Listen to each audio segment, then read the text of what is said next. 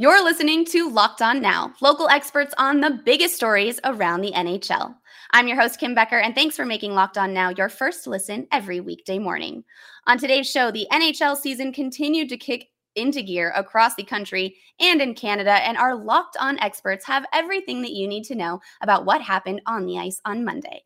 Let's start in Toronto for our biggest game. The biggest game. For the first time this season, the New York Rangers met the Toronto Maple Leafs in Toronto. Auston Matthews was out with an upper body issue, but Toronto was two at home until the New York Rangers came to town. They won two to one in overtime. Let's hear what our Locked On Rangers expert had to say about the big game. Hey, what is going on, hockey fans? It's John Chick with Locked On New York Rangers here to talk about what was just an absolutely wild two to one overtime game for the Blue Shirts in Toronto tonight. It was a game that, I mean, let's just be honest here. The Rangers had absolutely no business winning.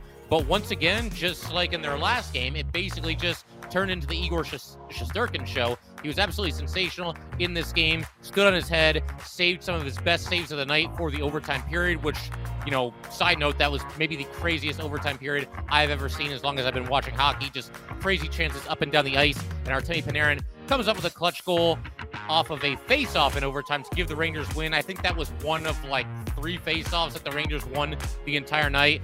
I don't know how sustainable this formula is for the Rangers right now. They've basically been outplayed in each of their last two games, but they've won both games simply because Igor Shesterkin has been absolutely fantastic. I know we're only four games into the season, but if you want to give a Vezina for four games, I think it goes to Igor Shesterkin. He's been absolutely fantastic. Of course, he only played in three of those four games, but you get the idea. Igor Shesterkin looking like an elite NHL goalie, at least thus far. Uh, the flip side of all that, you know, I just mentioned that I don't know if this formula is sustainable for the Rangers, but the one thing that I like here, and cliche or not, there's a lot of truth to it, whether it's hockey or whatever sport it might be, good teams find a way to win games. And that definitely applies to the Rangers right now because they have not hit their offensive stride at all. Not even close. They are missing two out of their top six forwards in Ryan Strome and Kaapo Kakko. So finding a way to get the job done, uh, despite obviously not playing their best brand of hockey yet. Hopefully they can find it for this Thursday's upcoming game against the Nashville Predators.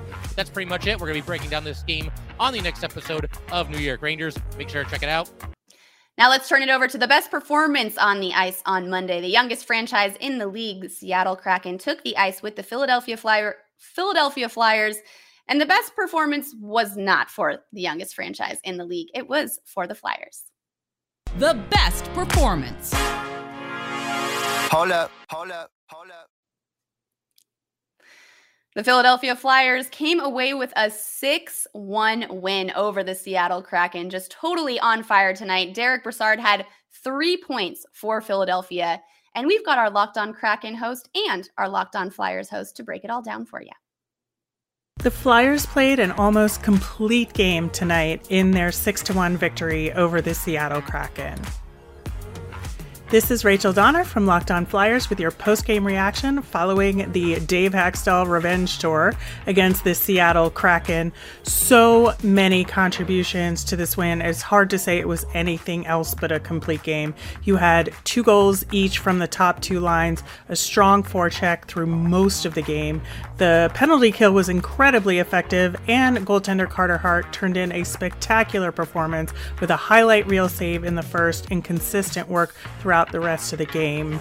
I think that they had the right level of energy with a lot of battles on the ice and maybe in the penalty box as well. But it was so much fun to see the guys firing on all cylinders.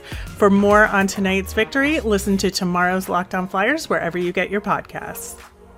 Sometimes you win, sometimes you lose, and sometimes you get your butt whooped. My name is Erica Lindsay Ayala. I am your host of Locked On Kraken and coming to you shortly after the Seattle Kraken fall to the Philadelphia Flyers on the road 6 to 1. Now, the only goal for the Seattle Kraken came from defender Carson Soucy, able to pot one away, but the damage was already done. Philipp Grubauer would leave this game at the 11 minute, roughly the 11 minute mark, and enters Chris Driedger for his first appearance As a member of the Seattle Kraken, Driedger likely will get the start in New Jersey against the Devils tomorrow. Not a great game. A lot of the things that we have been saying here on Locked on Kraken that have been an issue for the Kraken were an issue for the Kraken. And it just compounded. Not a great game. Long road trip. The Seattle Kraken now have to just wipe this one off the board. It was the penultimate game before they return to the West Coast in preparation for the home opener at Climate Pledge Arena on Saturday against the Vancouver Canucks. If you want more on this and the matchup between the Devils, make sure you stay locked on Kraken and make us your first listen every day. And coming up after the break, we'll take a look at the Ducks, Flames, and Blues, Coyotes. You're listening to Locked On Now. Welcome back to Locked On Now, and thanks for making Locked On Now your first listen every weekday morning. I'm your host, Kim Becker, and now we will take a look at the St. Louis Blues versus Arizona Coyotes game. The Blues came away with the win, 7 to 4, and they have yet to lose now while Arizona has yet to win. So unfortunate for them, but we do have both of our local experts coming from the St. Louis Blues and the Arizona Coyotes here at Locked On to give you the recap. Let's go around the league. Louis Blues came away with a 7-4 victory in their second game of the season. In a matchup against the Arizona Coyotes, this win was fueled by a amazing second period performance from the Blues offense, capitalized by five goals in five minutes and seven seconds. And the leader of the pack was none other than Jordan Kyrou, who continued his hot start to the 2021 2022 NHL season with two goals and two assists for four points on the night. His second goal was an absolute beauty. Uh, Klim Kostin with two goals as well in his season debut. Buchnevich with his first goal in a Blues uniform before getting a match penalty. So the league's gonna take a look at that one. A lot of takeaways from the game, but overall a great win. Questionable performance at the end there, letting the Coyotes creep back into it. But whenever your team puts up seven goals, it's always a fun night.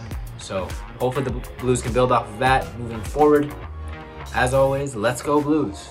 That was an episode of Locked On Now NHL. Thanks so much for making Locked On Now your first listen every weekday morning. I'm your host, Kim Becker, and for more local experts and analysis, make sure that you tune into your local Locked On podcast. Locked On, your team every day.